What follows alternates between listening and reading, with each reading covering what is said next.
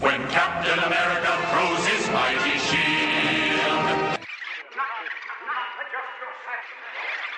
The TV fans are taking over. This is Across the Airwaves. You're different. Now, don't let anyone tell you that you have nothing to offer. Second chances don't come around all that often. I suggest you take a really close look at it.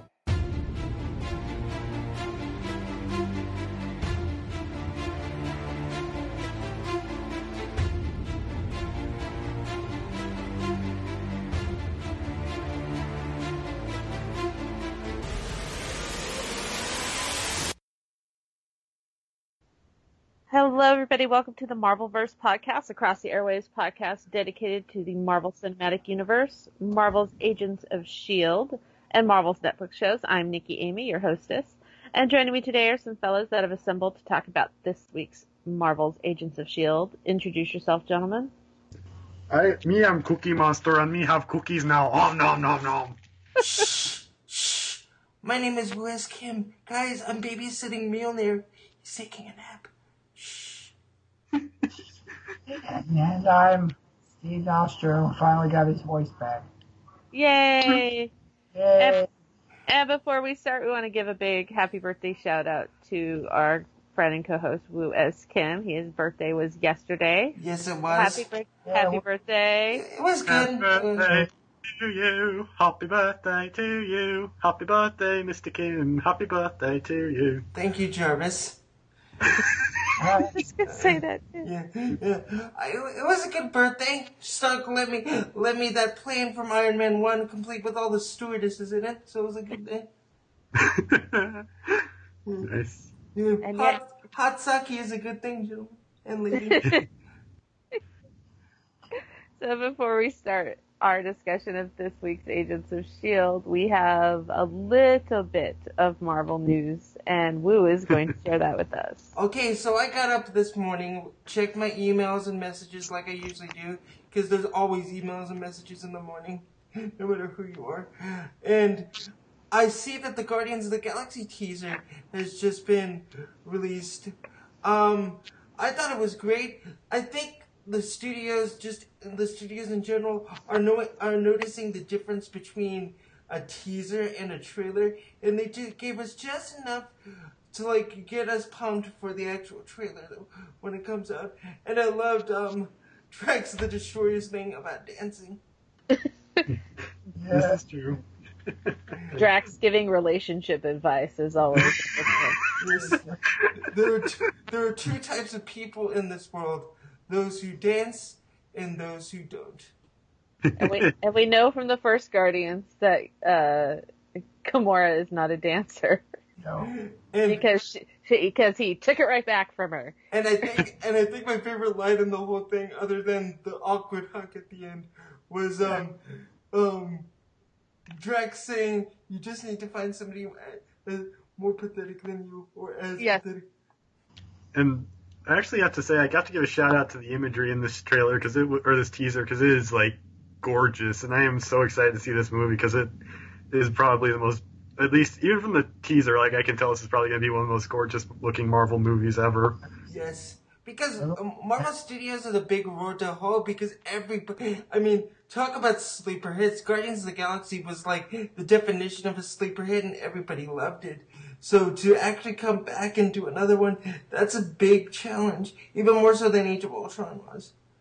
hmm Yeah, considering that Guardians was a lesser known property, I mean, some of us had been reading it, but a lot of people were like, oh, so it's the Avengers in space. They never read Guardians. They thought the idea of a machine gun wielding raccoon was a little weird. Um, I found it, you know, liberating, uh, personally. But I think that everybody, including Marvel, was really surprised that we all kind of attached ourselves to this film specifically as hard as we did. And I think that maybe they caught they got the message that you know we're we're up for the ride and that's what we want we want to ride we want to experience new worlds and we like the how their characters and their heroes kind of defy archetype. Yeah. And I think like I think there are also a couple of other factors as well. You have the the thing of Star Wars Episode Seven was uh, get a year away, so people hadn't seen like an exciting like space fantasy space fantasy Yeah. movie in a while. Also, the the thing of we've seen we we've seen like you know a bit superheroes teaming up. We we wanted something a little different, and this was that something different. Agreed. Steve, any comment? Um, yeah, the uh, I just love this whole thing. It was um, it was beautiful. I can't wait to see it.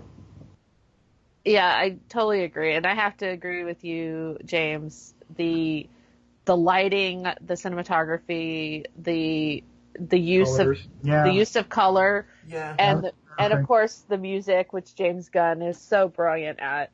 Um, I just it was it really looked it had the feel of the first Guardians because I think I those were some of the things I responded to in the first one was his use of lighting is just genius, and I I was like oh my god this looks even like he's just even tweaked it just to nail it a little bit harder. And while I was after I watched the trailer, I was reading an article on uh, Thor Ragnarok and how Taika Waititi, who is one of my favorite directors, he's kind of gone with a like 1970s ish kind of feel, and I kind of Like. He-Man Masters of the Universe, kind of. Kind kind Yeah. of yeah, like with the logo and everything, and he's really done that deliberately, and I think I think he and James Gunn complement each other in that way. Is I think that there is definitely a callback to a time period that uh, maybe with Guardians it's more the 80s, um, especially with their choice of music with the late 70s and early 80s music. Where, whereas the Russos have like this very, very like grounded, very like earthy, very like real, real, It's, real life tone to their lighting. And I, I mean, I don't know Kevin Feige personally. I mean, I see him every week for a brunch. Yeah, but I think I think a, a lot of the things that he does in the pre-production is trying to nail the story down and where we're go- going and how does this fit into the larger MCU. But uh, for the film itself, he's very hands off. It's like this Yeah. is your guys' movie. Just go with it. It'll Yeah, if bring- only if only been hands off and let them keep Coulson alive. well, it was his idea to kill Coulson, so Yes, I know. If he'd Oh. been hands off, Coulson would not have died. Well, and But then this we- is, oh, I'm then sorry. we might not have we might not have Agents of Shield. I might not have the close personal friendship I have with Clark if that had happened. Yeah. So, so take what you can get. I also wanted to mention something that we talked about off microphone before Nicki joined us. The Guardians of the Galaxy Volume 1 looked like Star Wars Episode 4. This one looks more like mixing Empire Strikes Back and Return of the Jedi just by the beautiful views and the beautiful vistas that we see. Well, you really know how to get to a girl, Lou, Lou because you yeah yeah brought up Star Wars and you know how much I am obsessed with Star Wars. Well, so- no, like even the the jungle planet they land on that looks like Maz Kanata's planet or Endor or Dagobah. Just very Yeah. grassy, very green. Yeah, he's right. Yeah, no, trust me. I see Star Wars in a in a piece of toast, so I I definitely I definitely got the vibes, and I think that it's a deliberate uh, uh, honor that they're best- homage, so to speak, is to kind of give it that space opera, space fairy tale kind of thing, but where Star Wars had a little bit of that space western, I think Guardians just went full tilt boogie on the space western. Yeah. Yeah. I think it's more Hitchhiker's Guide to the Galaxy in Star Yeah. Trek than Star Wars. But because Doctor Strange is coming out in a few weeks, I can't wait to see this teaser in 3D, especially with all the shots, with the shot of all those guys floating in the air and Yeah. Yondu just walking. away or Yeah, whatever. yeah. I can't wait to see that shot. And Yeah. and you know, like th- this is really excites me because they've been done f- filming this for a long time, but of course, the visual effects for this movie is much higher than even something on the Avengers, just because of Right. all the space things involved. There was a lot of metallic, like like look to it. I love that. I love that. Uh, I love that. True. I love that sign though, kind of like an homage to the Jarvis is my co-pilot. Spacesuits are for emergencies only or for fun. that almost felt like a Deadpool thing, honestly. Yeah, it was awesome. Yeah. It was it was it was very in keeping. You could you would I would expect something like that on Star Lord's ship. The Milano is kind of a you know his domain, and he's got to put his his stamp on it, and it's a very messy stamp, as we learned in the first Guardians of the Galaxy. Yeah, it not would, the, would look like a not the Frank. would look like a Frank Pollock painting. Uh, Yeah, Jackson Pollock. I mean? Jack Jackson Jackson Pollock. Pollock. Jackson Pollock. yes. Okay, thanks, guys. I hope you enjoyed us talking, you know, spewing love all over the Guardians of the Galaxy trailer. Now on to the the agenda for today. What are we doing today, James? On this week's episode, we shall discuss episode 4 of season 4 of Marvel's Agents of S.H.I.E.L.D. Titled Let Me Stand Next to Your Fire. Please, Baby, please, please, please. baby. I'll, you know, as I said last week in spoilers, I love a good Jimi Hendrix reference. So, um, as Ghost Rider's quest for vengeance brings him to an explosive confrontation with S.H.I.E.L.D., Coulson and Mack must rely on an unlikely ally in their time of desperate need, and Daisy reunites with a familiar face to stop the watchdogs. Yeah, so let's get it out of the way, guys. Aww. Aw, Fitz and Simmons, putting it together, saying the L word. Okay, I just wanted to give us a few seconds to just I feel James? bad. I feel bad for Jemma, like doing all this on her Yeah. day off. Come on, man. This is her You gotta do what you you gotta do what you gotta do. This was the only time she had. So our our resident shipper, James Cookie Monster. Cookie Monster. Um, I was just like really happy to see like a domestic sort of scene in a very quiet opening to an episode because usually recently we've been having like very um explosive openings to episodes and this one just felt very like relaxed and kind of chill and it was like I could tell immediately as she got like when she knocked on the door and no one answered I was like okay this is way too good to be true. Yeah, So, I, I I wasn't- worried about that too. When she got odd an, an anonymous Agents email about yeah, that's estate. the, the other part. I was that was also like um just like I was not expecting Daisy to like end up bloody. I was like, wait, what the frickety just ha- what happened? I wasn't know, this was not last week's episode. Where why why is Daisy shot now? I wasn't expecting the way Daisy's arm looked. My God, that the, the thing almost looks gangrene almost. Yeah, she really needs Yeah. to get those things that looked at because that did not look good. Yeah. Yeah. So yeah, I wanted everybody to kind of get their awes out of the way because that was that was probably one of our sweeter moments in the episode, which this episode kind of was more action packed than last week, Yeah. to Did say you- the least. I must say that this episode like felt very um it felt like the end of an arc almost and that felt kind of completed completed sort of like it didn't leave very many um huge cliffhangers it felt kind of um it just felt like it was uh, the end of one thing and the beginning of another but not in like a cliffhangery sense it just felt very tight very self-contained and very well wrapped up at the end of it And I They hope also- that, I agree. I and totally I hope agree. they I don't do that that too. later on. I hope they don't keep doing that because that leaves like winter hiatus is like feeling kind of flat when you guys. are yeah doing- i mean like in the middle of us in the middle of like a half of a season it feels pretty nice i think Yeah, but, But- not like every episode. But the way I kind of took that, like I felt that too, James, and the way I kind of felt it was we're ending the whole Quake on her own thing. And Robbie on her on his own.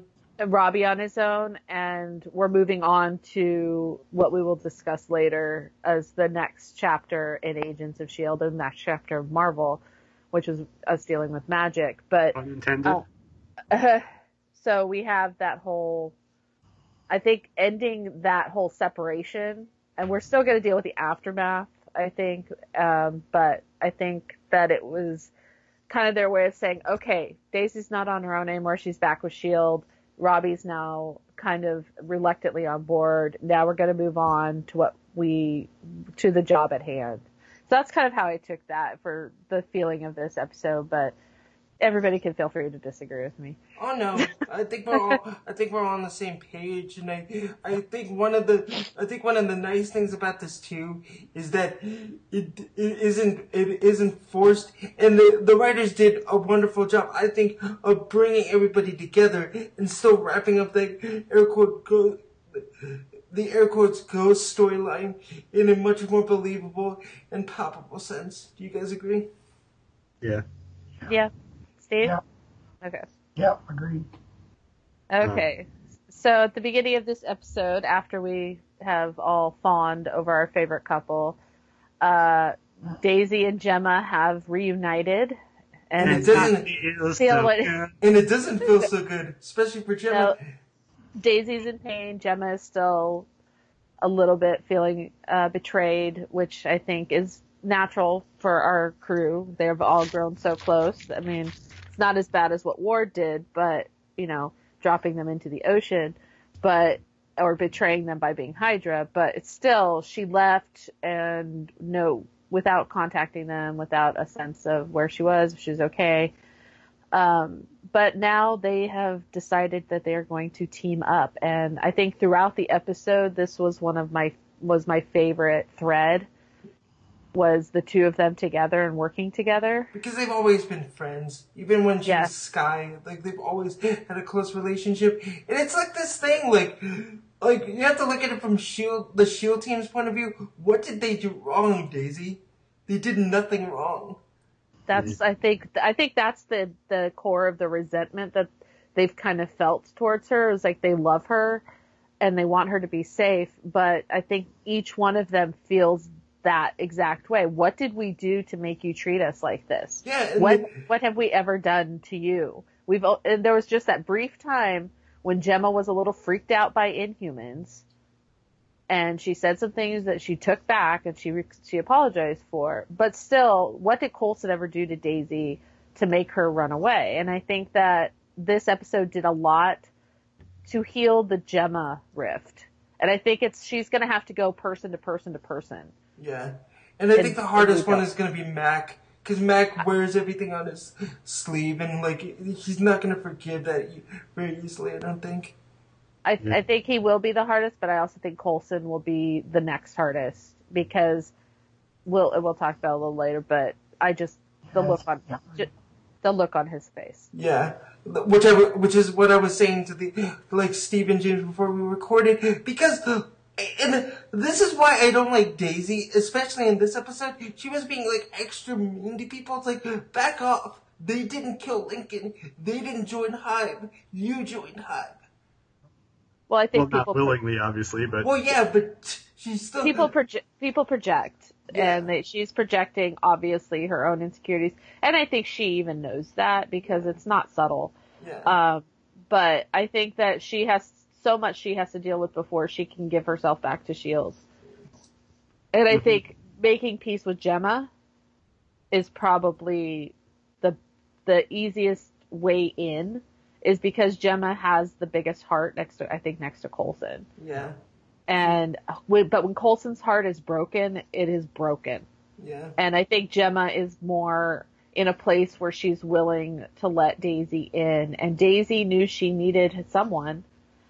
And I will have to say one of my favorite moments was when Daisy, they're in the carpet van and Daisy says, okay, this is what you gotta do. You gotta go get I her love bag. that. You gotta do this. And then Jemma just gets out, walks up to her, and goes, here, here's this flash drive. Because we forgot she's one of the bosses now. Like Well, even they- I forgot that. oh, that so like Yeah, she was. Well, even I, I forgot that because they haven't really focused on that, and I was like, oh yeah, she's one of the higher ups.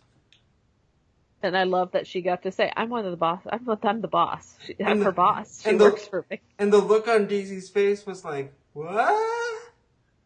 What did I, I think- miss?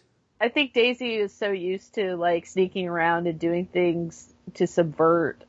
Is I think even going back to you know the Rising Tide days is like she's always trying to find a back door and Especially like since she's in a van again. yeah, Yeah. that horrible van yeah. and and it's like you know sometimes the easiest way is just to walk through the door. And Jemma understood that. And I love how I mean Jemma's always been brilliant. She's always been a genius. But I love how street smart she can be sometimes. And she's not always the sweet little British girl that we kind of started out with just like Fitz is no longer the sweet little Br- Scottish boy you almost said it. well British and Scottish are this they're, it's all Great Britain you're, you're, you're They gonna, can be used interchangeably. You're gonna ruin our relations with our UK listeners, Nicki. I'm just No. I love all of our UK listeners. I love anything about the UK. Yeah. Anyway, um, so throughout the whole episode, Daisy and Jemma have gone on this like I kept I didn't want to say Thelma and Louise adventure, but I kind of was like, for those of you who aren't too old, there is there was a TV show in the '80s called Cagney and Lacey Yeah. about two female detectives, and it kind of was it was kind of like a Cagney and Lacey moment, where it's like they were solving a mystery together. Well, they have a, they have another show that came out recently that's sort of in that vein called Rizzoli and Isles. So Oh, that's true. My mom watches that. I've never watched it, but that's I didn't think about that. Al- along these lines, I like that there was a clear A story, B story, and still a strong C story. And Yeah. they they were really structured really well because it's really hard to have three separate stories, and I really and especially have them all come together at the end. yeah uh, yeah, and that's very that's very hard to do because it's not the Uh, easiest thing to do, and it's very easy to screw up too. Oh, very. You can always since you Um, put too much focus on one story and not enough on the others, and then it's like y- it doesn't feel organic when they come together. Steve, what were you gonna say? I was just agreeing. Okay. Yeah, and actually, like I wanted to, I'm gonna- I'm gonna look up to see who uh, wrote and directed this episode because both uh, members, That both of those people did really did a really good job. And I'm just gonna want to give them a shout out. I out. think Yeah, I think so far this was my favorite episode of the season. Yeah. it was for sure this the was- best structured episode this season. Agreed. I think the writing was just spot on, and y- that's And it something. was I've also really found- funny too, which is something we don't get as much anymore. Yeah. Great episode of the year. Uh-huh. Well, I won't- well, I won't go that far because we're still very early So- in it, but it's yeah, but it's still good. So Matt Matt Owens wrote it and Brad Turner directed it. So props to you guys. You did a great job. Brad Turner, Yeah. one of like the long-standing directors on AOS. He's Yes. been on the show a while. And I think, And it, it it it shows that somebody who knows the show so well directed it. yeah. Okay, now the moment I've all been waiting for: Drum roll, please. the return of Lola. Oh, I have missed. Uh, I can't believe I have missed an inanimate object that much. Yeah. You know what I missed? I like seeing old school MCU film Agent Phil Coulson.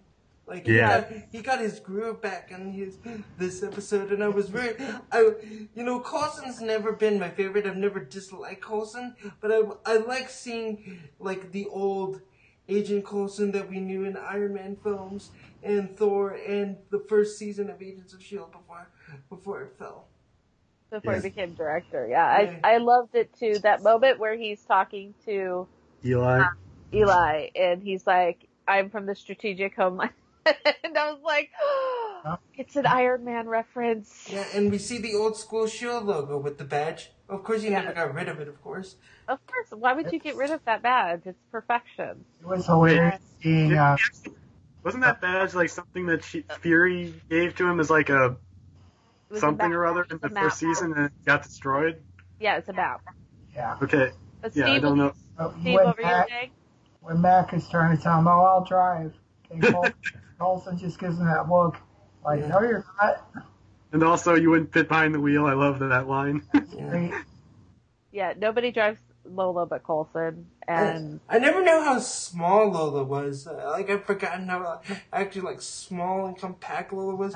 Because he's right. Coulson's right. Mack wouldn't have been able to fit in there with his legs. He's too tall. no, Yeah, no, fifty a fifty-seven Vette is, and actually most Vettes of that early of the early years of that of the that range of Chevy, um, they were all very small two seaters, uh, or they had that back seat that's not really a back seat that I always felt was like a waste in a car. It's like it's not a back seat. Nobody can sit there. You mean like those Nobody- pickup trucks nope. that have two doors, which I don't get. Like, how can anybody fit in those things?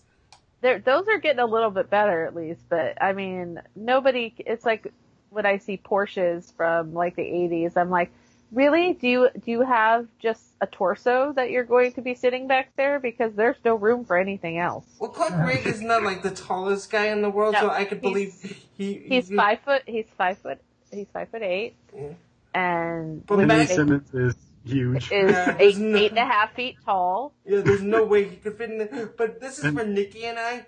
D- did you love like the intercutting of different places in Los Angeles that aren't close together at, at Yes! all? Like, Yes, it was like, wait a minute, that flood control's nowhere near that street. That. Yeah. I was like, yeah, I was like going, I know there, I know where that is. I know Yeah. where that is. I know Yeah. where. Oh, that's that is the flood control from Grease. Okay, well Yeah. that's that's how, how fast that's were they going? Like 200 miles an hour through Los Angeles? Did you guys did you guys see the video that Gabriel Luna posted of like how the um stunt coordinator was like breaking down the way that they were gonna drive? yeah. Yeah, that was. I thought that was awesome. I love that he posted that, and I thought that that that race through the flood control, which is if you if you're from the area or you watch a lot of movies, that flood control has been used in so many different movies, and you can tell by the bridges that span it at times or the overpasses, and I just was like, I wanted it to go longer. Yeah. Yeah. But That it was was, my a well only- shot chase. It didn't feel really like choppy or too messy. No, Yeah. it was it was beautifully done. It was a great car chase, and I kept going. Why isn't he pulling some kind of Lola's filled with all sorts of James Bondian contraptions? And you know Coulson's a James Bond fan. He has to be. Probably they didn't And- want to draw too much attention to themselves. And Yeah. then, but they're in the flood control, and he's like, "Just wait, just wait, just wait." And then all of a sudden, the Hell Charger just goes boom, and you're like, "What did I?" I was like, "Did Lola send some kind of electronic signal?" I 'Cause could, there was, like, I could these kind of see the outline, like right at, like in the shot preceding that, because like it, you can just kind of see it, but yeah, Yeah, I had to. I went back to see. I like rewound it a little bit to see if I could if I could see it. And there is because of the kind of technology that we're using. There is a little hint of it, but there was like some blue. It looked like electricity hitting the Hell Charger, and I thought maybe Lola had sent some kind of like electrical pulse to the Hell Charger for some reason. Then I was like, oh no, they've hit a Quinjet. For for Agents of Shield reference, that tower that you see in the background when Mack and um, Coulson are talking, that is that is the tower that's connected to Union Station, which was seen in the pilot of Agents of Shield. That's true. So that is true. so like, and I pass that every every, every day when I go on when I go on the monorail to Pasadena. Yeah, it's it's kind of sad because that used to be like a river. That overpass used to be a river, but with Yeah. this drought that we're seeing in the United States, it's turned into a, like a really practical location spot. But I loved Coulson's line when he says, "So I get to keep the car, right?" What is he, Marv from Sin City now? I was like, uh, that's how this that's how this works. Because in drag races, if you win a uh, drag race, you get pink slips. Yeah. I was I- just amazing. I was just amazed at like going not to belabor the point that Lola is small, but yeah, when I even in the car chase, you can tell that Lola is a really tiny car, and the Hell Charger Yep. looks enormous by comparison. It's just like wow. Yeah, we're talking mus- they could knock muscle underneath car this versus. with no trouble at all was like, oh Yeah. geez. But but to Nicki's point, before Corvettes became like sports cars, they were like luxury. They were like higher end luxury DeSoto looking cars. right. Yeah, they they really were just for looks for a while, but they were powerful cars. And then you get into the '60s and late '60s specifically with Chevy, especially and Dodge with their muscle cars. And the Charger was one of the great muscle cars of the day. And then you have the Camaro and you have the Trans Am later in the '80s, Oh. which The, the Chevy Impala, which we see on Supernatural. yeah, you- I'm sorry, the the the Hell Charger kicks baby's ass. But Did you Jay- guys see the um, uh, video about the uh, actual body shop that uh, built the cut the two Hell Chargers they use on the show? No, I didn't see that. Um, it was put out. Uh, uh, I, I, I tweeted the link a little while ago. You can probably find it, but Okay. I'll send you the link um, in the chat later. Okay, So- thank you. Uh, so yeah, I thought, and I agree. Coulson's little sass, my sassy Coulson is back, and I was just while I was watching it this morning because I had to work last night. Um, Yeah, well, that's I- why why they invented DVR, DVR Yeah, and. Hulu. so I was watching it. I was just like I'm thinking of all the things I would have live tweeted. I just in my head I had because usually when I live tweet, I just it's just no filter. I just keep going. Even just- Coulson in the glasses, we haven't in the sunglasses, we haven't seen that in a long time. it was very much a return to Agent Coulson, and I've been I've I've missed. There's a part of him that I've missed, even though I I love him unconditionally. But I always I and he's always sassy, but Coulson was really really back this episode. Yeah, I was never a big fan of director Coulson. This Coulson is the Coulson that I liked. The one I, the one I knew from Thor, and the one I, and he kind of does kind of like a Thor scene with Robbie. Can we get into that right now? Yeah. And so they capture Robbie, and here's something that we didn't know about the Hell Charger. Mack looks at the car, and even with the dent from the, the, you know, the Quinjet, there's not a scratch on it. So the, so it's safe to like say the car's enchanted as well. I mean, they've said that in an earlier episode, I think, but this is the first time that it's actually established. Yeah. Yeah, I thought that was very cool. I mean, it survived so much. It's almost like Christine from Stephen King. Yeah. or maybe Got it's it. made with vibranium. I mean, I'm just like really uh, happy that like I think it's also kind of time to talk about like the substance of the story with Coulson Yes. and Robbie in here, and um, Go for I it. think it's quite possible, even though it's not really hinted at the episode, but I think it's quite possible that Robbie's playing or that Eli is playing everybody here, and that um, he actually like is the one that screwed everybody in the um, ghost chamber, but he's like playing it off as he didn't. Are you Uh, saying that because it's Jose Zuniga? No, Playing I'm- Eli, because he has Eli's his supposed to reputation. And by, and by the way, Jose, I mean Eli is Robbie's uncle, just to make Right. it to make it clear. He's And I think Tio. the thing about Eli, is that, like he, in the comic books, he was a ruthless serial killer who en- ended up like dying in the car, remember, and all that. Yeah. And, yeah. So I mean, it's perfectly possible, I think, to like have him be a plotting, two steps ahead sociopath who actually like wants the book for his own ends. yeah, Yeah, I kind of I was like I I don't trust him, but I don't not trust him. But he's so new uh, to and knowing the history of the, that particular character is like I'm kind of waiting. I'm taking a wait and see on him right well, now. Well, no one know. I mean, we'll get to the Dark Hold later, but no one really even knows. Not even Red Skull knew what that book could actually do. So the jury's still Right. out on that even. Right. Yeah. Yeah. And so we have Coulson going and talking to Eli, and then Robbie going. Robbie. Well, he's getting a lot of visitors one day, Yeah. and a lot is happening in this one day. But Robbie is now, uh, kind of an a- Robbie Reyes, agent of Shield. Yeah, and Well- here and here's the thing, uh, and now I'm starting to sound like Nicki, my love for Coulson. I love like that we see confident Coulson once again. We've seen Yeah. we we saw the this when he was talking to Stark in Iron Man one and two, and we see this in the Thor film when he's Thor gets taken down after his epic epic like takedown of all the Shield agents in the first Thor, Thor film.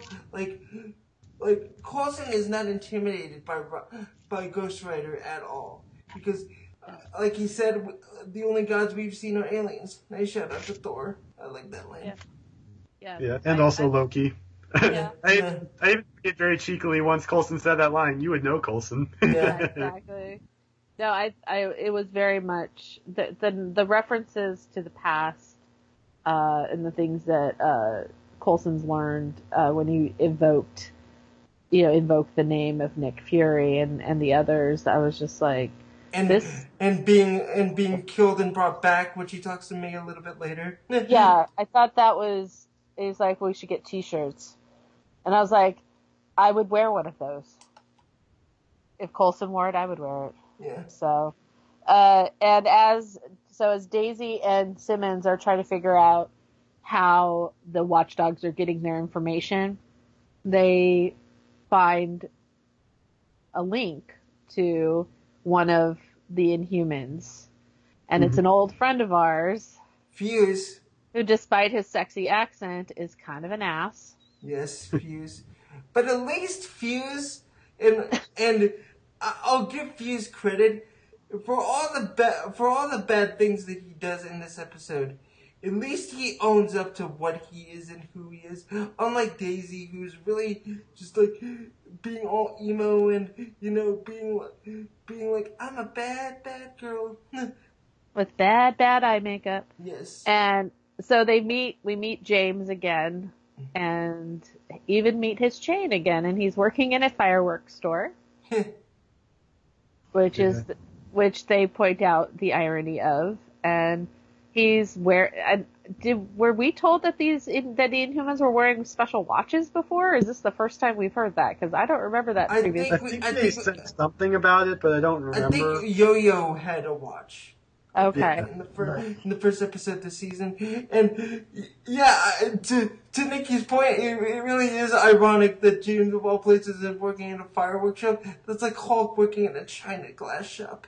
I don't think that's Exactly. He, Yep. it- this is Hulk working for Waterford Crystal. yeah. Uh, no, but so they get there and there, and you kind of I don't know if it's just because that actor is so good, he convinces Axle you. Whitehead. Axle Yes. Whitehead convinces you that he is a fair, he's like gonna go with them, he's gonna help them, he's going to, you know, he's gonna, you know, do what he can. He's, yeah, he's like, just this is who I am now. I've got to deal with it. I wanted this, now I don't want it. And it turns out he is the one supplying the watchdogs with locations of. Well, no, I don't think he actually was. I think he's actually just like on board with them. no, well, he, he, it was he No, let them hack his watch. He let them hack his. But did his they? equipment. Yes. they didn't did. remember Yes. That's how. connecting that. That's how they got the information. Is they got it through him. Yes, they through his- did. Through And, hacking his his stuff. and to me, Fuse is what Cap is basically what Captain Rogers would have been if he w- if he wasn't like a strong moral person. Like seeing what is happening with the Avengers, seeing what's happening with the government.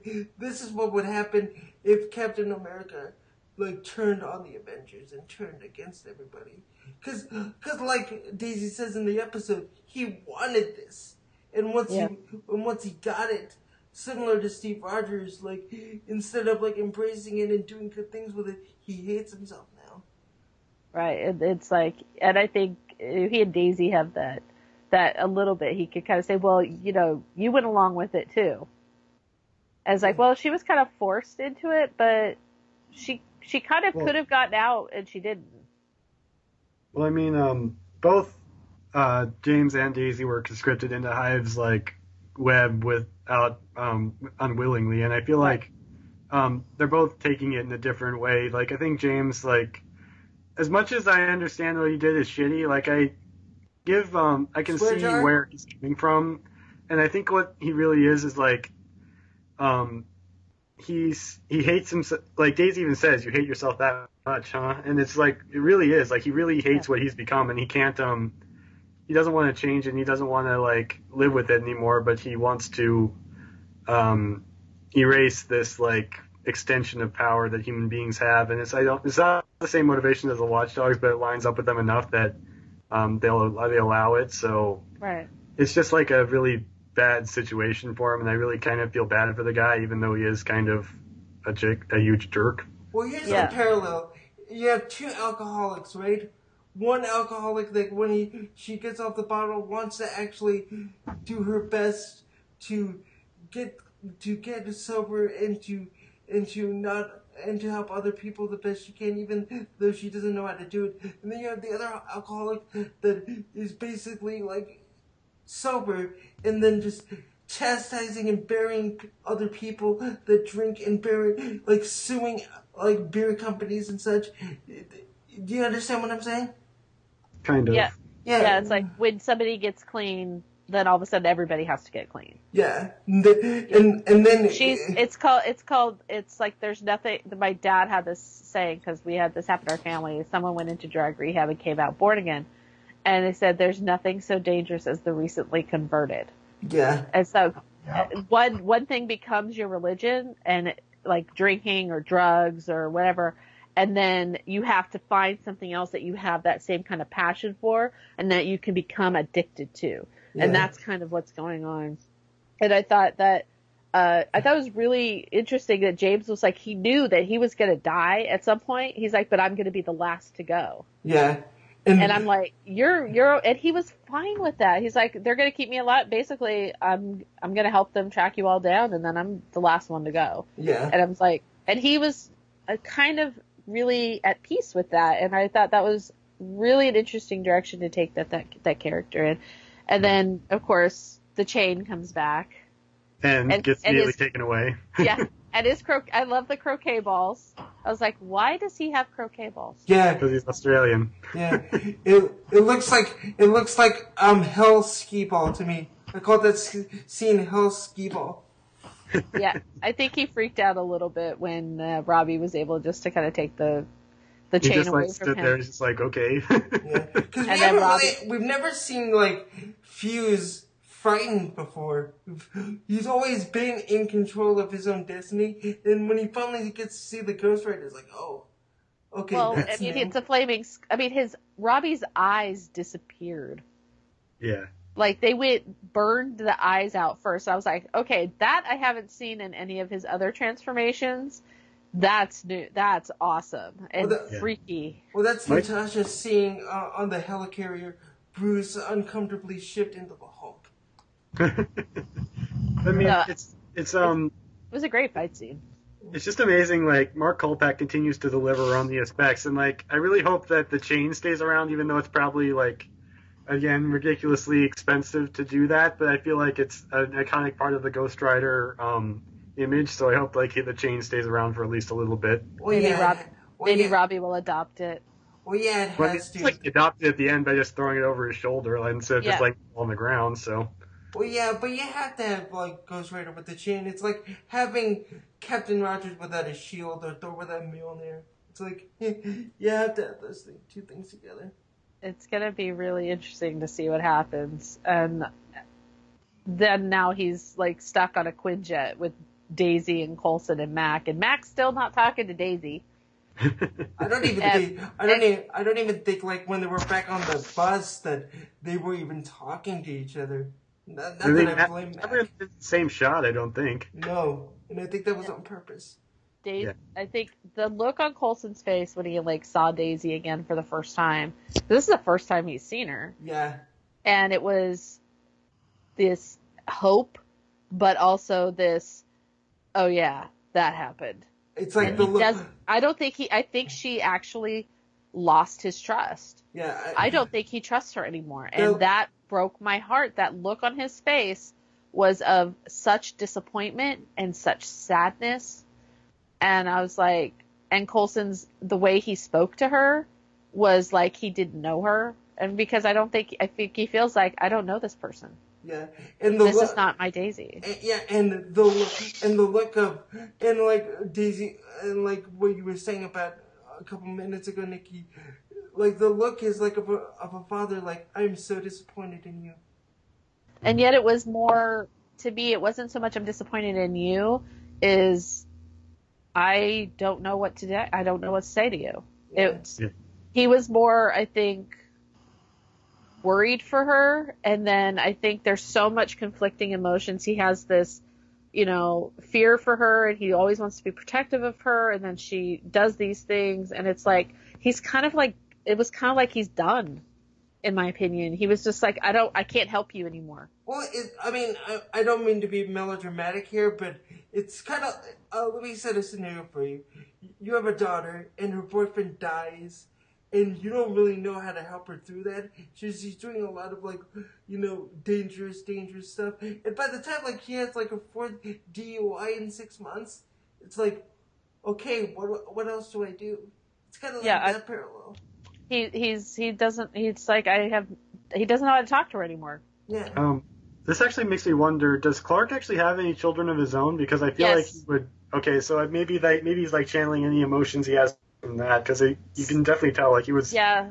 Stella is I think 14 now. It's his daughter with Jennifer.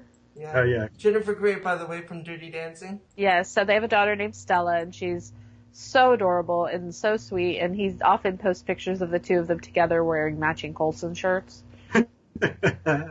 So I so yeah, I've sent stuff for her through him and But- he, he she's she's one of those really, you know, good kids too and I think that I think having a daughter himself, I think definitely informs some of Clark's acting choices and like how would he feel if this was Stella?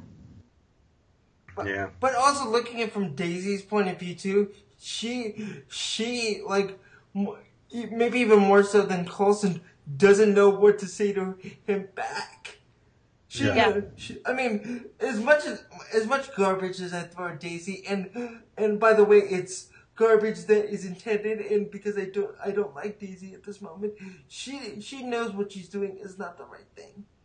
which is why shit. she can't talk to him because it's that whole thing is I know I've done something wrong and I don't if I whatever I say is going to make it worse, and I don't have any, and it's almost like, how do I tell him? And then it's like he knows, Yeah. he knows what he knows what you've been doing. He knows why. Steve, what were you gonna say? And yeah, he's like Santa, Santa Claus. He knows what you're doing. He knows where you are. It's true. It, he is a little Santa like. It's like he knows what you've been doing. He knows when you're sleeping. He knows when you're awake. Yeah. And I, I think that Daisy knows exactly what she's done and how it's affected her relationship with him and that it's never going to be the same. And none, none of her relationships are going to be the same with these people. Um, and she doesn't know how to deal with that. No, she does not. Yeah. and, and that's why she couldn't say anything to him. It's like that's why she was just like, no, I I don't know what to do. I there has been such a shift in the dynamic of all of these relationships, and she has no idea how to fix any of it. She kind of fixed it with Jemma. I mean, they were very Cagney and Lacey this episode. Uh, and they seem to be getting along. I don't think she's fixed it with Fitz at all, even though they ha- they did have one funny scene Yeah. uh, but, but I, uh, but, uh, cut back. but- It's gonna be May. Can you imagine when when she when May comes back? Yeah, yeah, that's what I was just about to say. Like when May sees Daisy again, I, I'm, at most she's gonna like May, May's gonna slap Daisy in the face. Worse, she's gonna knee right in the nose.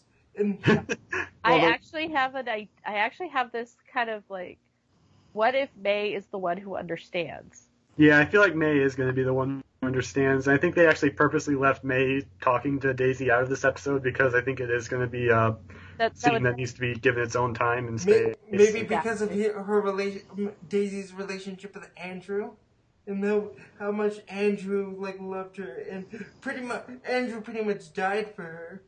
Let's be I, I. I just think May will, for some reason, I just think she will be the one to understand it. From what I recall, I'm trying to remember the first three episodes. She hasn't really said anything negatively about Daisy. no, she And- hasn't. Even when also, like, Even when Jemma mentions, oh sorry, Yeah. James. Like when, like Okay, Woo, finish your thought, then James. well, okay, well, like when Jemma mentions seeing like an Asian woman like in in street clothes, like saving people. She remember that in the first episode this season.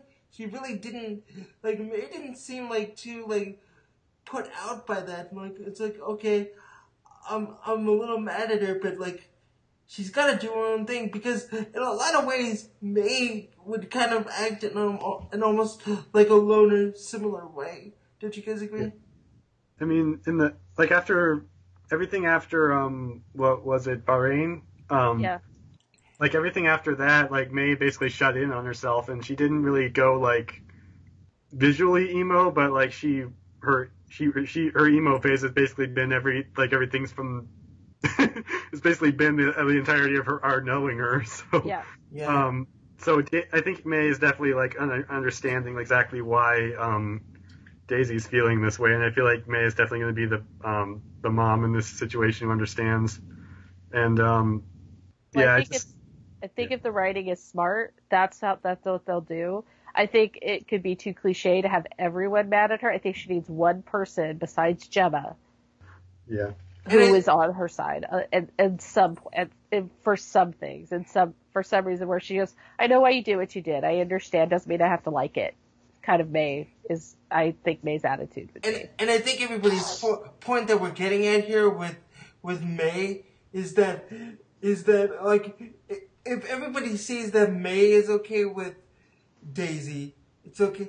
Like if May doesn't have a problem with her, maybe we should all fall in line. Even Coulson's probably gonna. I don't know how the new, new director's gonna feel about Daisy, but I think everybody from the original team is like, okay, if May's cool, we should be cool. I think it'll help, but I don't Yeah. think it'll solve anything. I think everybody will, especially Mack and Coulson, will still have their I don't know what to, I I have nothing to say to you kind of thing. I yeah, uh, they're so those are the two that she hurt the most. And I think Fitz after what happened when he was he felt betrayed by Ward, I think he's going to be a hard one too because it's like and even though it made that whole situation made Fitz so much stronger, both physically and uh, in his uh, self-esteem and his capacity for believing in himself, I think that it's like one too many for him. Yeah. And we have to remember too that for the for the majority of the beginning of last season, May was I mean I'm, I'm sorry, Daisy was like the de facto leader. Uh, like she was the, the lead field agent for Shield, because Coulson Yeah. was the director. So like she pretty much walked out on her team. That's how everybody feels. Well, yeah, that's and, and they were more than a team; they're a family, and I think you don't walk out on family, and she did, and uh, I think that will take the the longest for. That's why I don't think it will take a long time for her to get back into everybody's good graces. And I think that May is smart enough that if she does say, "Look, I get it. I don't like what you did, but I get it," that she's not going to force anybody else to try around. It's like they'll come around in their own time. Yeah. Right. But I don't. May's not going to be the one to say, you know what, forgive her already. You know, Yeah. she's not that person because she is someone who has had to forgive things that she thought she'd never forgive, and I think that might make. And speaking of May, Yeah, I was gonna say she's- like this is a good back. moment. she's back and she has a new best friend. and she's comfy. She looks very com. I think this was like a thank you from to Ming Na Wen. We've had you like acting crazy and like like like shaking all over yourself. This episode, all you're gonna do is just lay lay out on the chair, just chill. Yeah. And then she, you we'll know, bring you she sweet she, tea. she really likes A- Ada, which I was like, yeah, that's awesome. And it's just interesting. Like I would have thought that May would see through it like right away because May is May, and I I wonder love if she Jim, I love that Jemma does like almost Yeah. immediately. and, uh, and especially when she pulled Fitz aside and she said she's beautiful, I was just like, okay, what are you thinking here, Jemma? Like, what is your, what is your? I know uh, it's like, yeah, it was like, oh, so you think he's got a, the hots for Ada or something? And then when you realize she knows what is, it's like Fitz is like, oh my god, she's jealous. I have to make sure she knows I'm not interested. In, and she's like, well, she's an android. Of course she's an android. And it's like, oh, and it's not. She wasn't commenting on her physical like appearance and how beautiful the woman is, well, I think on- she's but- also doing that on- consciously, but like, but on the work. Yeah. Like how beautiful a creation this is. Like That's why oh they're God, a perfect couple. perfect- That's why they're perfect exactly. together. And I love And- that um, Jemma's scientific curiosity overcomes like any uh, um, uh, like anger she might have had. like you didn't tell me this is so Yeah. cool kind This- of thing This is why And they're then- perfect for each other because Exactly. she she knows not even in a million years would Fitz ever hurt her emotionally like that. She's he's not that he's not he's not guy dumb, Leo. he's, he's not that guy yeah he's not and then- guy dumb. i i think one of my favorite scenes besides the the car chase of course was Coulson meeting ada like that was that scene was like so tense for me. I was like, okay, yes.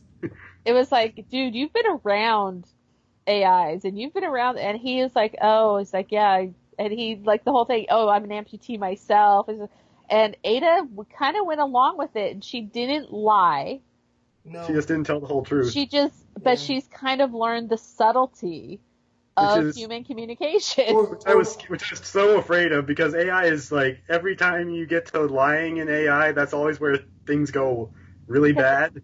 Because so- it's a lack of improvisation. If anybody's watching Westworld on HBO, if you're not, you should. It's brilliant. yes. It's they program their AIs, their hosts, with improvisation. Tech, uh, uh, Yeah. uh, I can't think of the word. Improvisation uh, like program, so that they can improvise along with the guests of the park. And I think that you know maybe that's something that they can work on for Ada. But I think that she kind of gets it a little bit in But- that she's able to ch- make her words not lie, but also not tell the truth. And But also, the thing is, like, you can also um, that's the problem is that it when does it stop? Like, I feel like that's going to be the hardest part, and that's going to be where things go bad. Is where she's going to learn. She's not going to be able to register when it has to stop, and Right. um, So that's that will make it. That's a really interesting way Yeah. to go with that character But- too. and And I, think- thought, did you, anybody else pick up on some chemistry between uh, Ada and Coulson? no, I, was, I thought you were going to say Radcliffe for a second. It was just Yeah. like I did. when Between you when Coulson and Radcliffe? No, No. Ada and Radcliffe. No, I was like Coulson was kind of like yeah, no. no. No, no, I wasn't picking up. Well, obviously, just because of like the physical, the physical looks of Ada, I I would I would say like yeah maybe, but I I really I I'm sorry that I keep forgetting this performer's name. I really like the subtlety of her like starting to understand, not learn so much, but understand the sub- Yeah. the subtle different the subtle differences of humanity. I I also love um Leo Fitz in this episode. Just his like awkward reactions were just killer to me. Yeah, I, that, that's where I thought May was gonna like start to get it because like she can she knows Fitz and she knows like when he's having to try and like not say something. Like Fitz is a bad liar. Let's all accept that right But now. what Like, does that say about May that she likes Ada because she's very directed to the point? this is true. But, like that's not a good connotation of Oh, Melinda so- May. Melinda So is May. there so is there more chemistry you think between May and Ada? Yeah, I think so. I'm not shipping May and Ada. God damn it! Stop trying to I'm make not- me. Swear I'm jar. make- Swear jar. I'm gonna make you ship it. Swear. Yeah, of all the people on this podcast not wanting to ship somebody, you of all people, hateful, do not want to ship people? What's wrong Well, with you? Well, not. I I feel like Ada's not the kind of.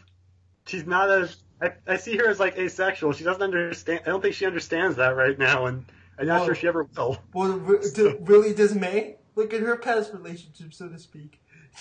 Well, but I mean, I could see May. I just like Ada. She's she's so innocent that I feel like anything, anyone even trying to do that with her would be kind of mean and But- taking advantage of her. but so I was but- I was just teasing. We don't ship on this program. But ba- but back but back but back to the um back to the framework of this episode. I like that the team has finally met Ada, and Yeah. the, that storyline is moving forward. Because I was thinking about last week's episode.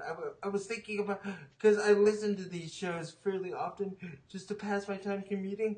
I was thinking about what you guys were saying the last episode. Maybe you, not you, Steve, because you couldn't really talk too much, but. I, I was listening to what you guys were saying about last week's episode, how last week's episode it didn't really move the story forward, and I I have to I, I have to take back what I said from last week because it really didn't. It was a fun episode, but this was moving f- things forward in a very organic way. It wasn't hurried.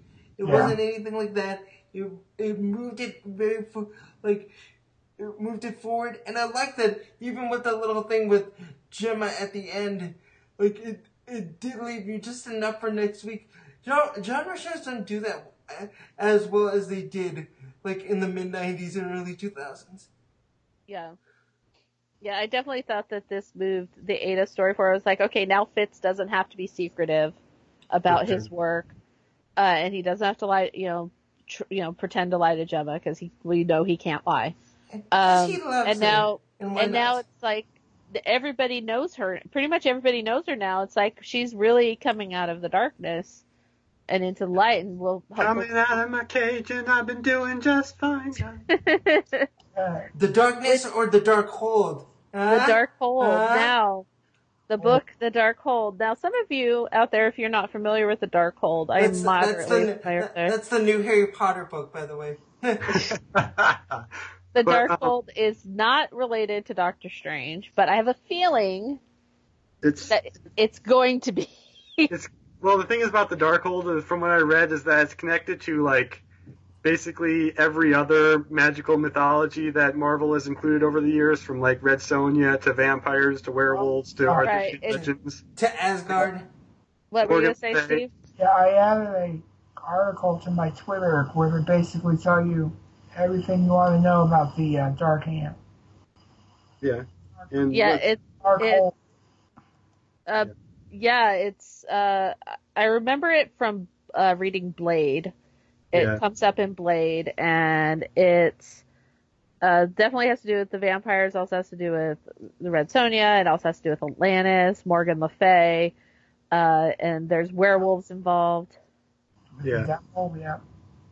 So I mean, it could be a this could be a potentially a very like um uh world opening object for the Marvel universe if it Yeah. um, comes to pass. But I mean, like the thing is, like maybe this thing, if it doesn't, if vampires don't exist already, like maybe if someone screwing around with this thing is going to create them now, on on that po- on that on that point, I I heard something on my friend on my friend's podcast, Sean Gerber's podcast, Marvel News.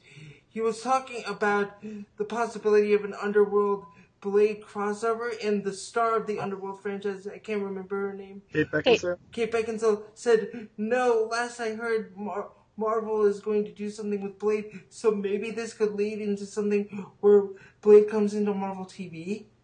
Well, yeah.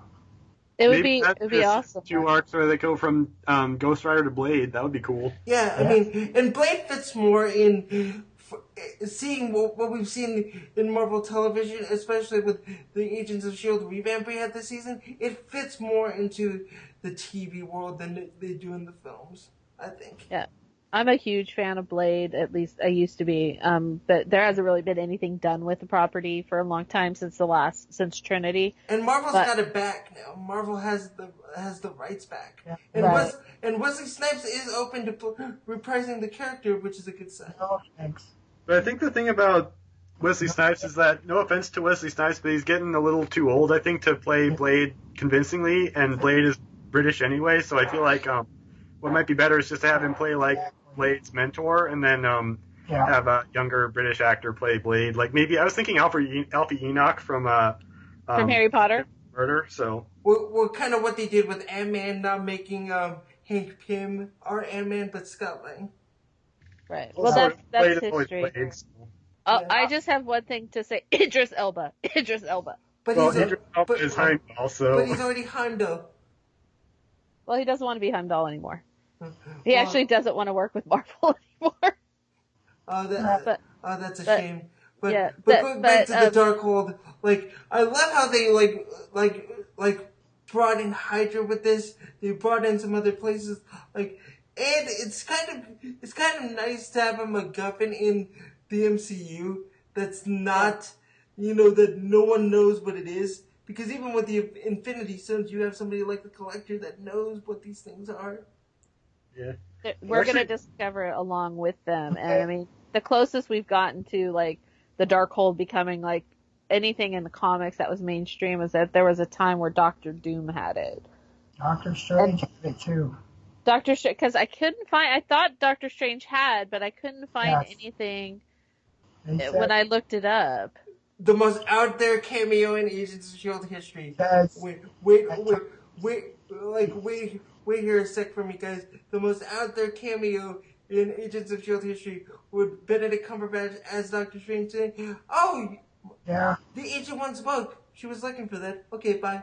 And just, So, just Steve, Steve, where? Because I w- when I went and looked it up to refresh my memory on it, I didn't see anything related to Doctor Strange. What did you find? I'm interested. it's on screen, uh, screenrant.com. And I linked the article to my Twitter. Okay. basically said that Doctor Strange has, at times, held, held the Darkhold in his possession in an attempt to Huh. prevent others from gaining malicious, to gaining their malicious hands on it. Right, because it is the Book of Sins. Steve, is The Darkhold always been a book?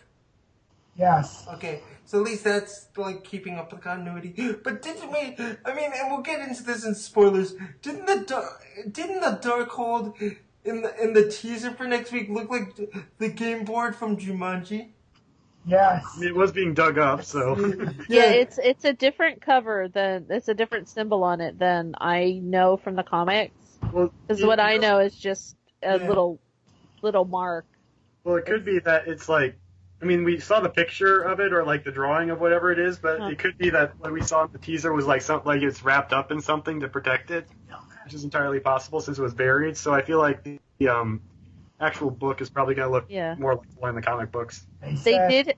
There was a mini a 16 issue series about the Darkhold Yes. from 92 to 94, and I think I'm gonna have to start looking for those issues because Or just look up the trade paperback because it might be a paperback. So yeah, I haven't seen it anywhere, but you know my comic book store has some pretty cool stuff, so I'll see if, if I could order it. Well, we should keep in mind that Doctor Strange is coming in about two weeks from now.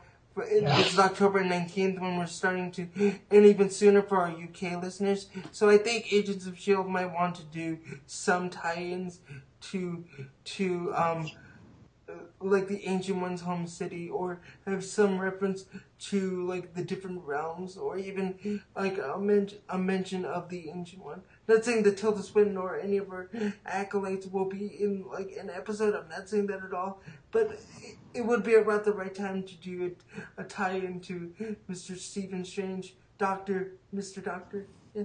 Yeah. Yeah. Well, They also said that Mar um, everybody from Merlin to Dracula to Conan the Barbarian have had numerous run-ins with the book. Yeah. that's very cool. But I don't know if, how many of those properties Marvel still owns is the question. So Yeah. Yeah. That's true. the the Darkhold that I was when I was looking it up, you know, I looked at some of my comics and then I decided to look on Marvel's Wikipedia, the Marvel the Marvel wiki, and it, uh, Agents of Shield has already been listed as other media for the dark for the Darkhold.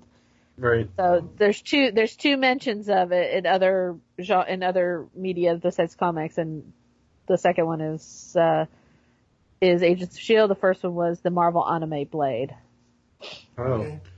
which Well, was pretty which was pretty okay.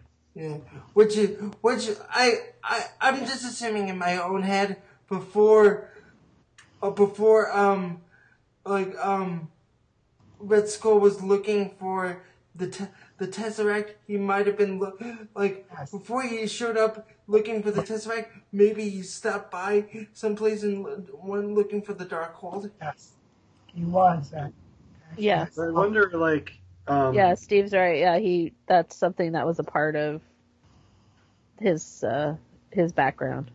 I wonder, um, when I, does anyone else like when I when they when Coulson pulled up the picture of the Darkhold and like threw it on the ground, like, was anyone else thinking that the thing that it was like connected to looked like Instagram?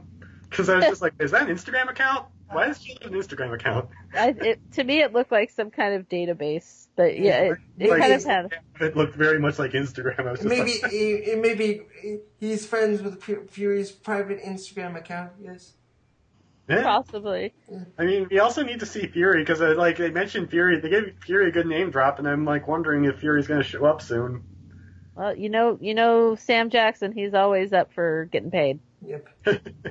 yeah. But it's really interesting that we, uh, to go back to what I said earlier, it's kind of interesting to have like our version of the Infinity Gauntlet in the Darkhold for Agents of True. Shield. Yeah, it's hopefully someday we'll, you know, we'll find it. It's gonna be a really interesting journey. I just hope they Well- don't just go, oh look, there it is. Oh well, can we actually think about this for a second? Um, Ghost Rider has always been like a character that's been connected to like really supernatural elements. So, what if um, like Robbie ends up with it, or someone, or something like that? Because like he's the one with the powers of um, the Ghost Rider, and I don't know if they're going with like him being bonded to Zarathos yet, or or anything like that. But it would be kind of interesting if like it's him who ends up being entrusted with it to do whatever it need, whatever he needs to. And, And, um, what and what did those scientists want with it anyway? Like that's Right. like that, that that's a were- que- question that we haven't were- had answered either. They no, they were trying to create matter Oh, out yeah. of nothing, out of Oh, nothing, Right. Oh yeah, and which is magic. yeah, yeah, and, and I want um, if uh, then this goes back to what I said earlier about Eli. Like, what if Eli actually like knew about this book even before um he got to uh whatever the uh, company's name was, and then he just like subtly planted events to happen in a certain event or a certain sequence so that he could end up with the um book. He just didn't like count on uh, the one guy being there and ended up having to beat him to uh, get the book, but he um, didn't anyway, so he ended up in jail. Like just maybe one like flaw in his plan. Possible. well, well, it's kind of well, it's kind of similar to what the Inhumans were before they were called Inhumans on Agents of Shield. We didn't know what was happening to Coulson. We didn't know what what was driving Daisy. We didn't know until a Kree showed up with Lady Sif what was actually going on here and what what it actually was called. So it's like, it's it's good, especially in a Joss Whedon produced show, to actually have a lot the audience guessing. It's true. Yeah, and we still have no idea if that devil that um, uh, Robbie supposedly sold his soul to is real. So we're gonna if Mephisto shows up, it's going to be interesting. But I don't know if they're going to pull such a major villain. Yeah, they're probably gonna want to keep him for the MCU films. We'll see. We'll see. So now, some listener feedback with our friend James. We have our one, our first one. Yes, which is our from our good friend Aaron at Rain Beast. Shout out to Aaron. Um, hi across airways. I hope you're well. Let me just jump right into let me stand next to your fire since I came down with I don't know what and then just generally blah blech and ugh. Aw, I hope you're feeling better, Aaron. Feel better, Aaron. Take Yeah. take some Kree blood. Take some Kree blood, Aaron. It'll be good. or sell your soul to, Meph- to the devil and then you can get fire powers. Wouldn't or or just or just let yourself die and we'll bring you back. or we can just restart your brain just by carefully killing you. Thank you, Marvel, for teaching us science. Yay, science. Silence! she blinded me with science, you know. anyway, um, previously on Marvel's Agents of S.H.I.E.L.D., a lot of heroism and heartbreak happened. That was a lot of fun. Now for more. Cozy, mean, cozy means small, charming means old. Fitzsimmons are looking for a place together. I could squeal all night. So could we all. So could we. Yep. yeah, that was a great interplay between them. Yes. Um, uh, I was wanted to say in that tweet was I, wa- I, could, want- I would squeal all night, but something's about to happen, but it didn't fit. Yeah. I mean, I guess we could all tell that, shit, couldn't we? Yep. No one's there, Simmons. Get out, get out, get out. Oh, never mind. Daisy is not who I was expecting. Uh, me either. Yeah. Me either. yeah, so. If they were together in the preview, I don't remember. I only saw it once, so that was a nice surprise. Darn show tried to make me think Simmons was in danger again. They didn't show they didn't show that in the preview, and I'm glad Yeah, they did. all they showed in the preview was Lola versus um, Lucy, which was, I think, enough. Yeah. For sure. Um, we're making a comeback. Shield's full name is such a mouthful, but I always chuckle when Coulson says it. Yeah? It took me the longest time to say like the full acronym, but I finally got it. Strategic Homeland Intervention Enforcement Logistics Division. Linguistics Exactly. division. Yes. Logistics, not linguistics, but. Yeah. I thought it Um, was linguistics. Oh, sorry. No, that's nothing to do with uh, speaking or language. Obviously. We have to very carefully, gently kill you. Just a little bit. I could, you could tell me anything in the accent, I'd be a-okay. yeah, you gotta love John Hannah. He's always makes Yeah. everything feel better. yeah. Um, oh, by the way, can we mention how um, my filthy mind took uh, the he made or he gave me hands moment as a very yes. like I like I was amazed that Coulson didn't run the dirty mind with that. I was like, what? Yeah, right? No, What? I What didn't go. I, I didn't go there, but I sure know. Thank you, thank you, April, for that. um, yeah, I feel like that. I feel like uh, Matt Owens might have either he might have put that in there like uh, unintentionally or intentionally, but it's definitely like produced an effect. so, um, we need to have an all Scots episode. Maybe some weird dream sequence where Fitz and Radcliffe. Then I can die happy. Don't die, Aaron. We love you. Yeah. Stop mothering me, please. And no, you need a lot more help, Daisy. Stop being so stubborn and get your butt back home. Amen and amen. Like, To Shield, where you belong. The people you love are there. Indeed. well, not so much, but they'll get there. Get in the car. I'm driving. Oh hell no. Get just back, trust Mack enough to handle Lola. Yeah, I mean, you know. My car, I drive. You wouldn't fit behind the wheel anyway. Can we have some more Clark Gregg, Henry Simmons, Lola scenes? Yeah. I, I love their chemistry, those two. Their, their Yeah. chemistry is one of my favorites this season. I love how um I want to see like what Henry would look how Henry looks at Clark even Henry still refuses to get a Twitter which is like oh come on man we want to we want to hear your side of the story oh well Henry and Iain Henry and Iain can be like non Twitter buddies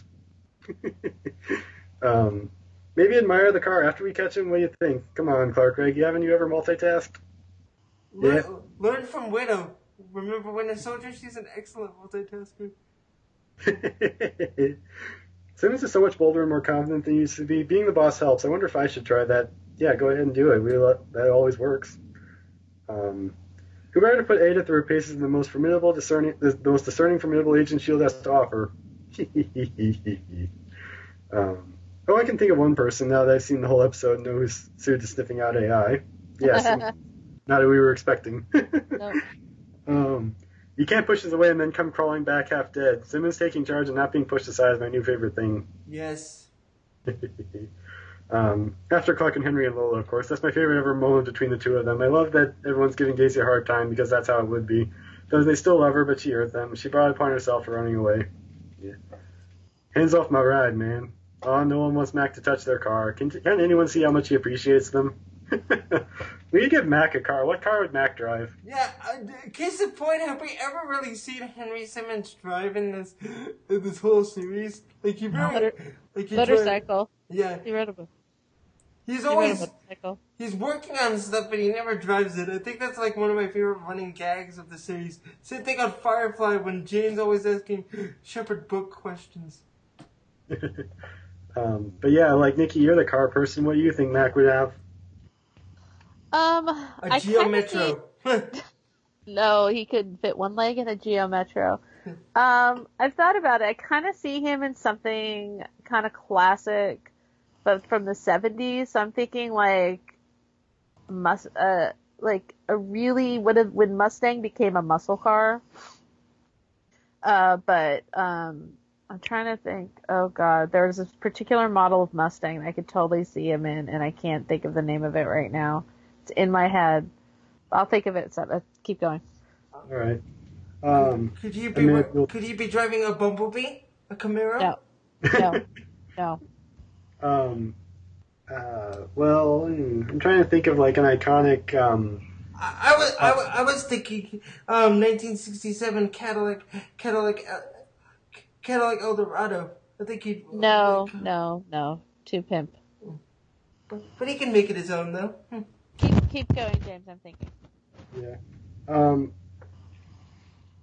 but yeah, um, I was wondering, like, I'm trying to think of something like an iconic car in black culture, but the only thing I can think of is like a taxi cab, which doesn't sound right at all. Okay. No. Yeah. After Clark and Henry. Yeah. Um, hang on. I lost my place. Okay, I made a deal with the devil. Right. I mean, uh yeah. Let me see. Uh, um, right. Okay. Just as always, the Fantastic Clark Gregg is the best reaction. Um, James is so much se- so is more sexy than his Yes, I agree. Whose life was Fitz saving when he died? I like Ada, so I hope she doesn't go all Android ape poop on us. Yeah. That's That's true. bad. Um, remember the less homicidal comment I made a little while ago? I retract that and list James' un- new outlook on life under cons. Um, That's good. funny, I was about to say the same thing without the accent.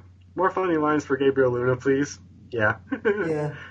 um, I'm really starting to like our Ghost Rider. Agreed. Um, yeah, I think we all liked him a little while ago. Agreed, but he's really come to form in this episode because he's not all being all growly and being like non-friendly in this episode. He's actually like Well, he's kind of, it's like tone. He's like kind of understanding that that's not exactly the best way to work with people. Yeah, and he's actually evolving, and which is funny because Daisy's kind of devolving. But I really liked Gabriel Luna in this episode. I think they gave him a lot of good stuff. Oh yeah, I wonder if he actually like added that like last little bit by himself. Just yeah. Probably. I would actually love to see Gabriel Luna try to do a um uh Australian accent. Wouldn't that be great? Uh, Aw. oh, oh, Coulson and Mack's seeing Daisy and the pain and anger in their eyes. Mm. Yeah. It's a sad reintroduction, but I hope Daisy didn't expect a warm welcome after what she put them through. I mean, I don't to think that. way. Uh, did two fire Mack? Did two fire dudes just drop into a warehouse full of fire, fireworks? I love that line. I love that line. That's a good. Yeah. I think we all love that line. Um, I would have. I would have if I hadn't been so busy typing out my thoughts on the previous scene. Brilliant moment. Thank you, show. Nothing else to say. I'm just glad you're safe. I love hearing the a- anger in Coulson's voice. Yeah. Um, but this continued distance between Coulson and Daisy is hard to take. She needs to wake up. Whenever it's good for the story, of course, though.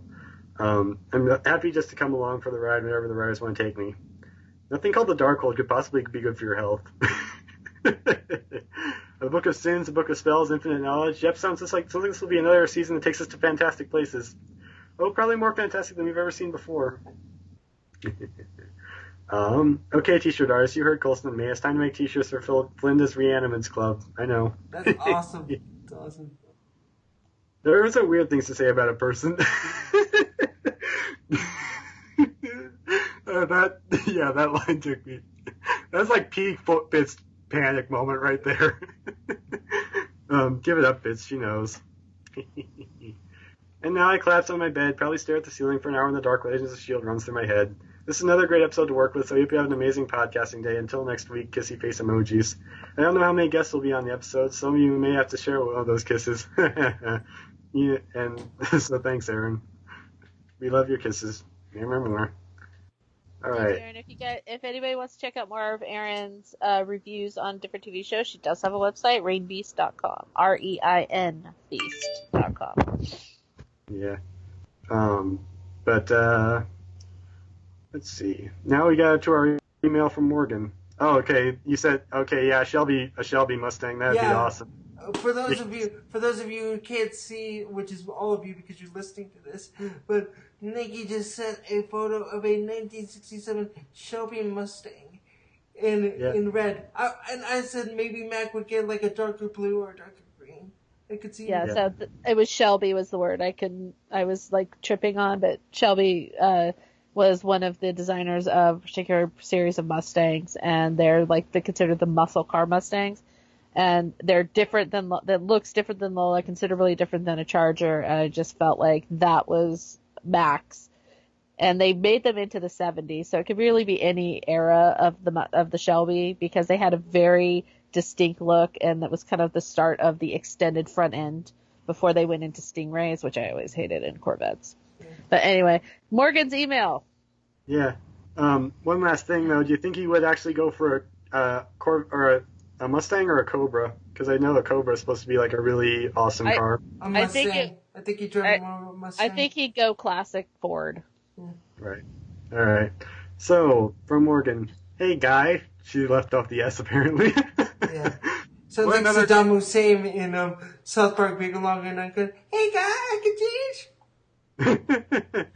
what another great episode. Lola versus the Hell Charger was so cool. Holy crap. Too bad for Robert the Quinjet, Quinjet put a stop to his getaway. Yeah. Otherwise, it definitely would have been um, uh, Lucy's win there.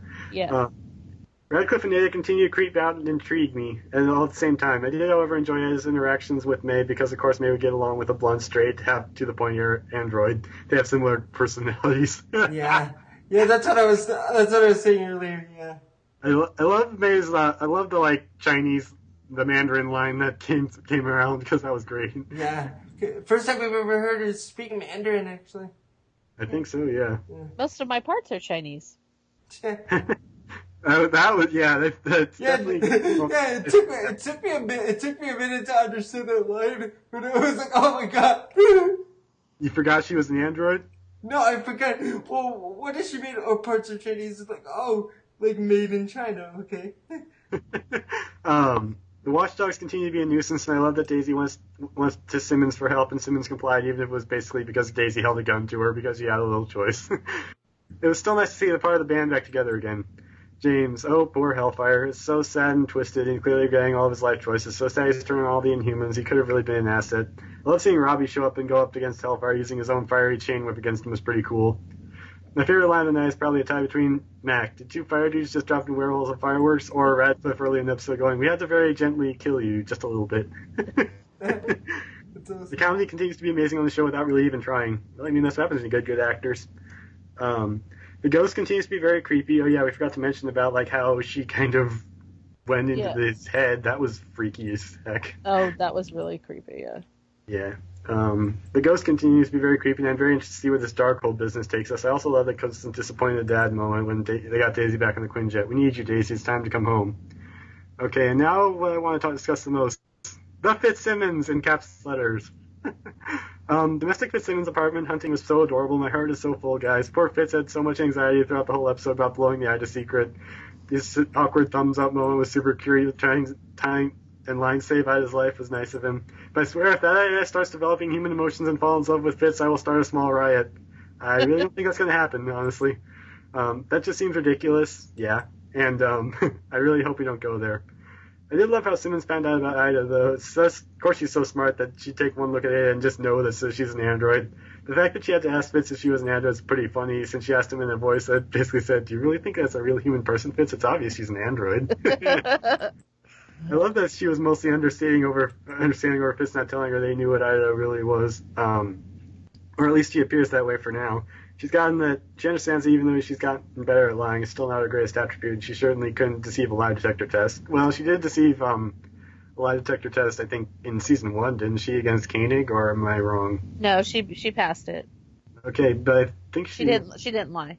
I thought she was hiding something then. That, that No. may be misremembering. All right. No, it was Ward that did that. Yeah, I know. I knew he did it, but I thought Simmons also hit something too. But maybe Well, I'm yeah, wrong. didn't she do that like lie detector test thing when she was like undercover with Hydra?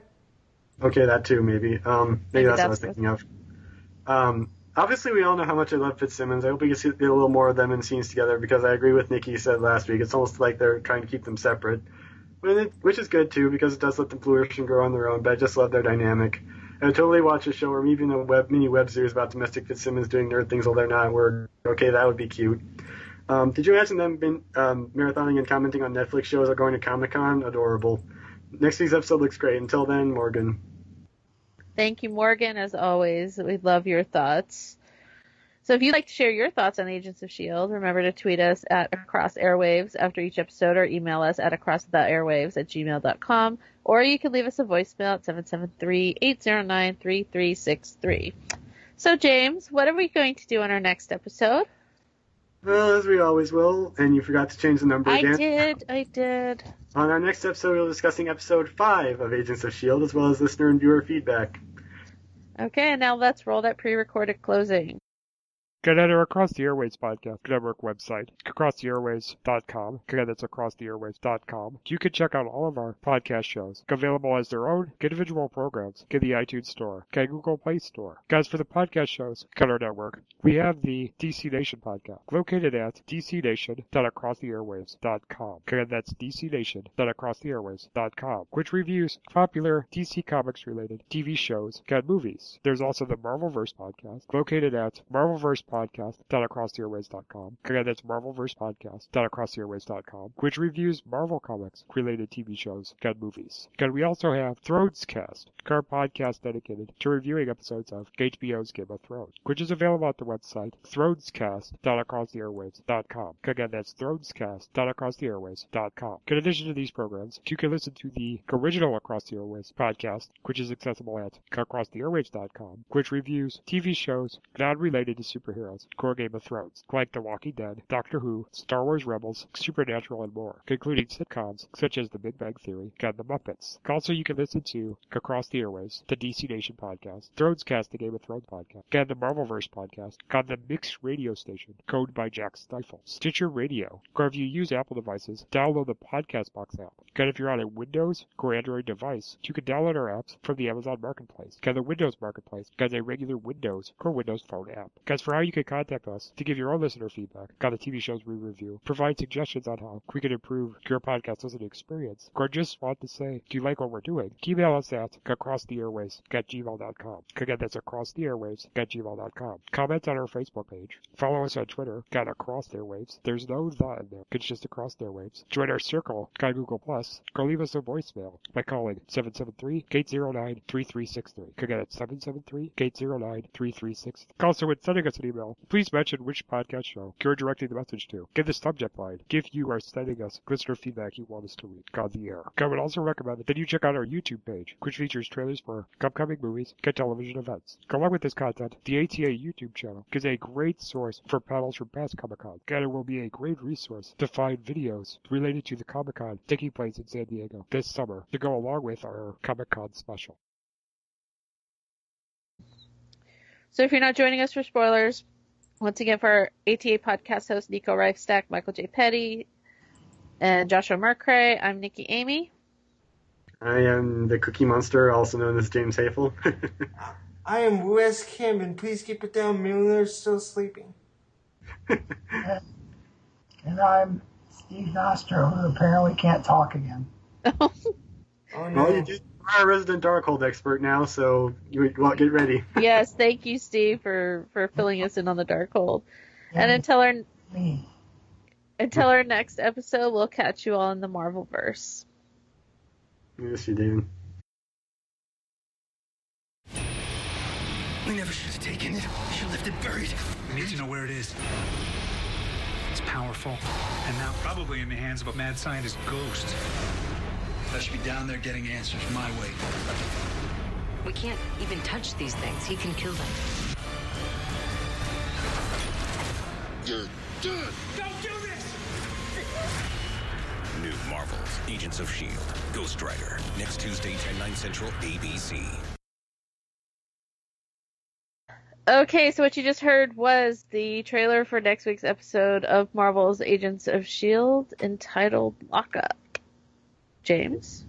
It seems like we're going to be going into a very interesting um, uh, plot line, but for the official plot line, let's say um, as Robbie Reyes th- struggles to control the Ghost Rider, S.H.I.E.L.D. infiltrates a high security prison to unravel the secrets that haunt them all. Dun dun dun dun. Dun, dun, dun. And I did try to look for this was like of the synopses put out for this episode. This was it. This was there was not a longer one that I could find really, and And the reason why is they're going to run into Vincent D'Onofrio's Kingpin, judging by the trailer. but then you guys get a Daredevil season two vibe with Frank Castle like just whooping butt in in the in the prison. Like that's my Kinda. that's my first thing. And and Mack, you gotta control your feels, Mack. Where is Yo-Yo? Where is Yo-Yo? Exactly. There's so much that's going to happen next week. Hopefully, it'll move the plot line a little forward a little more. We'll get more of the ghost story um, with these uh, people who apparently are not dead. Yeah. They're undead. They're the undead. They're the zombies of the Marvel universe, also known as Raimi's. Well, also I did hear that I did read that the Darkhold is apparently connected to the Marvel Zombies storyline too. At It some is. point, so. It it was it was yeah. I'm I'm, That's do- how I I'm do it. done with zombies. I'm I'm so, I'm sorry. I, I, I'm I'm not ashamed to say it. I'm just done with zombies. We have The Walking Dead. We have so many of these zombie things. Do we need zombies every day? We're next we're next we're gonna see zombies in This Is Us, NBC's new. It's- Zombies, zombies are fun though. Yeah. I, I'm I'm good with not having zombies anymore. I think we've we've mastered the zombie and now it's See, time Nicki knows what I'm talking about. But like, but I, I'm just I'm just I just need to know that Daryl is okay and then I'm good. Darryl Jacobson. gonna- uh, let's not talk uh, Walking Dead here right now, but I'm casting my vote on Abraham. That's just me. Daryl Okay. Ja- Darryl Jacobson, Thor's roommate. Glenn. I'm I'm going with Glenn or Maggie. But- But anyway, so next week we've got a very exciting episode and hopefully what are you guys hoping for in this episode? Uh let's start with Steve. Steve, what do you want from this episode? I want more, more dark, um, Darkhold. That's what I want. As So- our resident Darkhold expert speaks. I want everything Darkhold. uh Woo, what are you looking forward to this episode? I, I don't know what I'm looking forward to because by judging by this trailer, I've only seen it once. We don't really see much, so that usually means something big's about to go down. Usually. Good point. Good point. So it could be we're not seeing a lot because they don't want to give too much away. Which is good. Which is good. Cookie Cookie Monster. um, I would just like, I want to see more uh, Ghost Rider because more Ghost Rider is always good. Like when he actually has the flaming skull and everything. And I also want to see like, um, I just want to see like the team working together again. And I feel like it's going to be um, a challenge for them, especially in the prison. I feel like the prison itself is probably going to have a metaphor that we're not seeing yet. But um, yeah, it's going to be it's probably going to be an episode about um, like. Uh, um, freeing yourself from whatever holds you down, and I think that's going to be interesting, especially with Daisy. So Because, because to April's point that he just said, this is the first time that we're gonna see like all, all the team working together this season.